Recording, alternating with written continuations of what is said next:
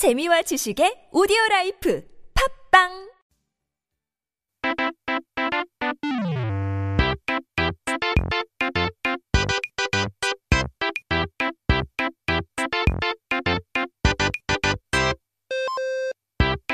We're back with a Korean dictionary, and that means 그렇다면 사전을 한번 펼쳐봐야죠. 오늘의 첫 번째 단어는 보람 입니다. Which brings us to our, I think, theme and topic of the day, being 보람. 이제 새해가 시작되면서 다들 새해 목표를 세우고는 하죠.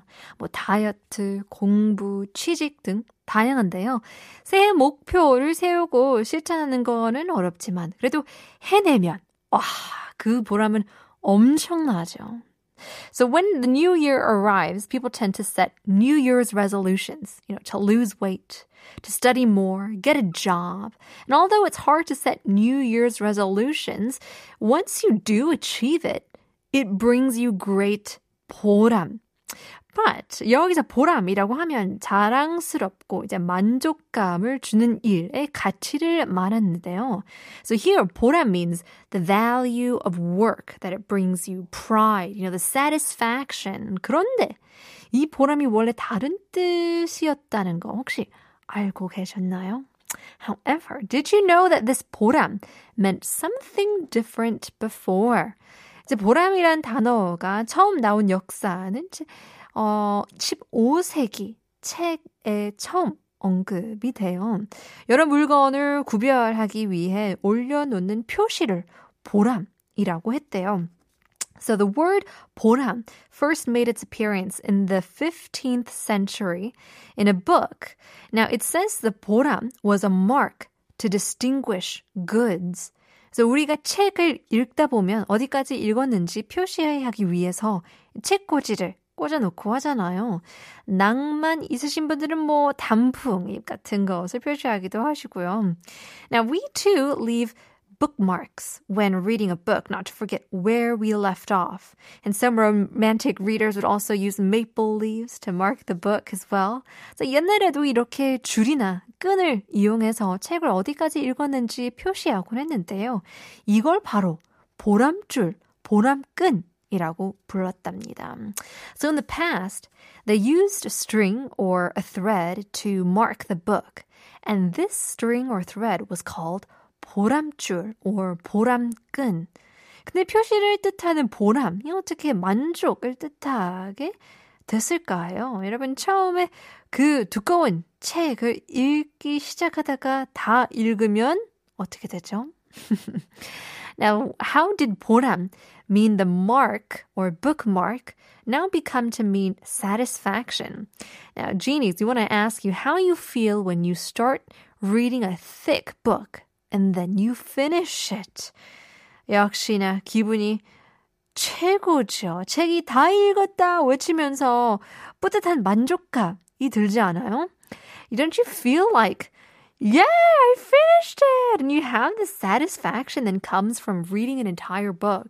이제 책에 보람줄이 필요 어, 없게 되면서 책을 다 읽었다는 뜻이고 이제 만족감을 느끼게 되죠. 점점 마음에도 표시하는 보람, 즉 만족감을 뜻으로 이제 쓰이면서 의미가 확대돼서 오늘날 우리가 쓰이는 보람차다, 뭐 보람을 느끼다라는 뜻을 쓰게 되었죠.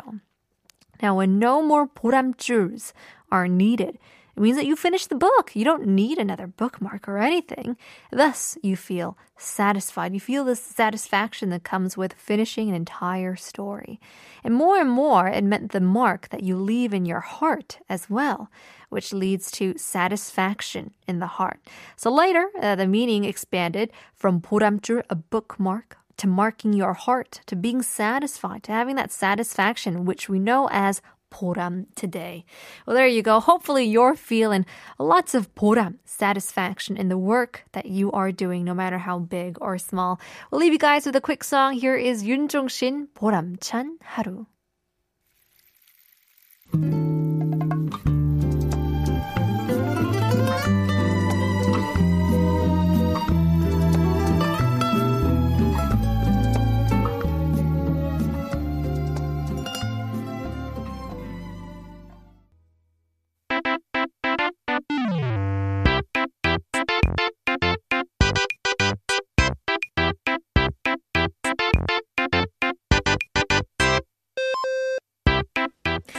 It's time for our second word of the day. 오늘의 두 번째 단어는 바로 꼭두각시인데요.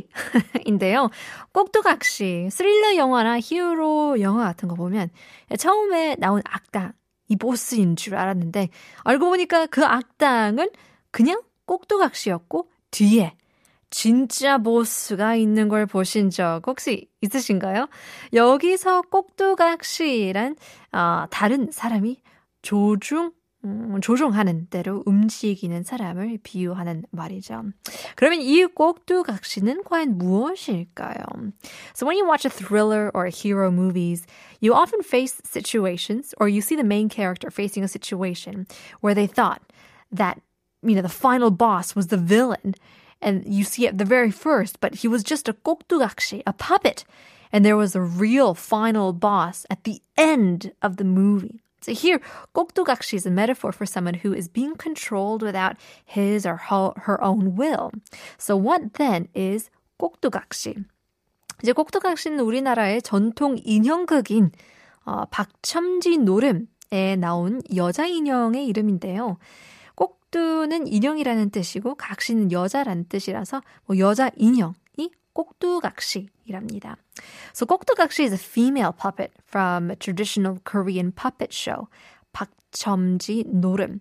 So 꼭두각시 means puppet where 각시 means woman uh, and 꼭, sorry, 꼭두 means puppet and 각시 means woman. And so thus, 꼭두각시 means female puppet. 이제 꼭두각시가 더 유명해져서 박첨지 노름이 아니라 그냥 꼭두각시 노름이라고 불릴 정도였는데요. So this 꼭두각시 became so popular, then the show itself, people just called it 꼭두각시 노름 instead of the original title, which is 박첨지 노름. So 아무튼, anyways. 인형극을 보신 적은 있을지 없을지 모르겠지만 인형들 팔과 다리에 줄 같은 걸 달려 있잖아요. 그래서 움직이는데요. 인형들은 뭐 사람, 모습을 하고 있지만 혼자서 움직일 수 없고 사람이 조종하는 대로 움직일 수밖에 없죠. So if you've ever watched a puppet show before, you'll see that they move around according to the strange strings that are attached to their arms and legs. Now puppets have the looks of people and humans, but obviously they can't move by themselves. 그래서 그 모습을 자기 의지가 없고 남이 시키는 대로만 하는 사람으로 이제 비유한 거죠. So since they have to move the way humans control them, this is how they are used as a metaphor of someone who has no control over their own lives. 자기가 원하는 대로 살기는 꽤 어렵긴 하지만 남의 꼭두각시가 되는 건 쉬운 세상은 아니죠. 하기 싫은 게 어, 있어도 해야 되고, 뭐 하고 싶은 거 있어도 하지 말아야 하고. 하지만 짧은 인생, 이제 꼭두각시처럼 남의 마음대로, 말대로 사기보다는 자기가 원하는 것으로 이제 하는 그런 인생, 음, 그렇게 사는 게 좋겠다 는 생각도 드네요. 어느 정도로, right? it's an easy world to live by your own desire, but you know, easy to be someone's 꼭두각시 as well. So have to do things that you don't want, you know, can't do things that you do want, but it also makes me think that maybe it's worth living a short life the way you would like rather than by others, you know, to a certain extent. But in any case, this also reminds me of our nonsense quiz랑 연관도 돼 있는 것 같아요. 오늘의 nonsense quiz 한번 들어볼까요? 세상에서 옷을 제일 잘 입는 왕. 과연 누구일까요? 뭘까요? 사실 이 꼭두각시를 생각나는 게 항상 남이가 입혀주잖아요. 어허, 여기서 힌트 들어갑니다. 8742님께서는 패션왕이라고 보내주시는데요. 아하, 이거는 조금 아깝습니다. 패션왕, 야, 패션 킹.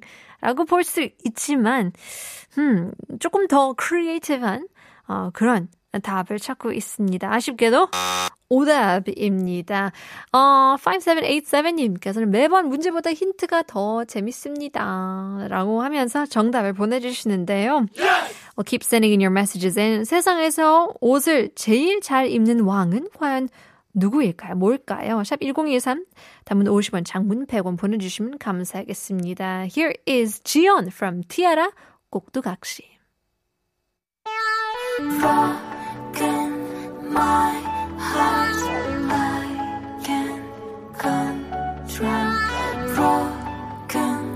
my